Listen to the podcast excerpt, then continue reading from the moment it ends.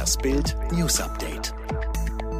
Es ist Montag, der 12. April und das sind die Bild meldungen Laschet rechnet mit Mehrheit im Präsidium. Prince Harry in London gelandet. Kritik an Bundesnotbremse wächst.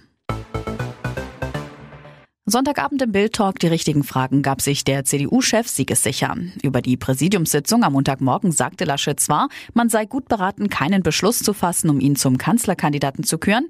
Es werde nur ein Meinungsbild eingeholt. Sein Plan für die entscheidende Sitzung der CDU-Granten? Einfach mal abwarten. Dennoch, erwähnt die Parteispitze hinter sich. Dass die Mehrheit des CDU-Präsidiums für ihn als Kanzlerkandidaten ist, davon gehe ich mal aus, sagte Laschet. Bislang habe er noch nicht gehört, dass jemand im Präsidium CSU-Chef Markus Söder favorisiert.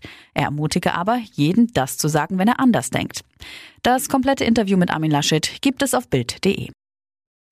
Wie die britische Sun berichtet, ist Prince Harry in London angekommen. Hier findet am 17. April die Beerdigung von seinem Opa Prinz Philip statt.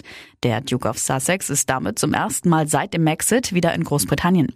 Ein Augenzeuge sagte der Sun, Harry sei von Los Angeles mit einem Flug von British Airways um 13.15 Uhr Londoner Zeit in Heathrow gelandet. Meghan kam nicht mit Harry nach England. Sie wird Prinz Philip die letzte Ehre nicht erweisen können. Ein Sprecher des Buckingham Palastes betonte, dass doch sie alles versucht habe, um zur Beerdigung nach Großbritannien Großbritannien fliegen zu können, berichtet die British Sun. Meghan habe jedoch keine medizinische Genehmigung von ihrem Arzt für die Reise erhalten. Meghan erwartet im Frühsommer das zweite Kind des Paares, ein Mädchen.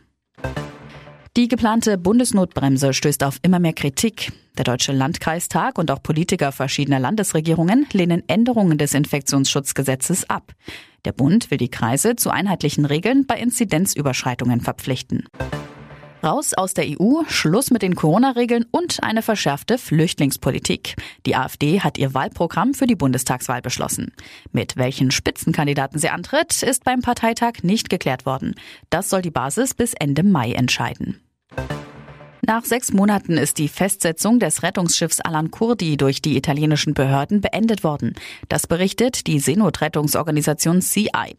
Die italienische Küstenwache hatte die Alan Kurdi am 9. Oktober festgesetzt, nachdem die Crew 133 Menschen gerettet hatte.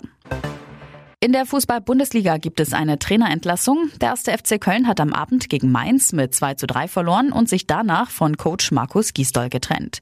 Außerdem gewann Schalke gegen Augsburg mit 1 zu 0. Die Schalker bleiben aber abgeschlagen am Tabellenende. Alle weiteren News und die neuesten Entwicklungen zu den Top-Themen gibt's jetzt und rund um die Uhr online auf Bild.de.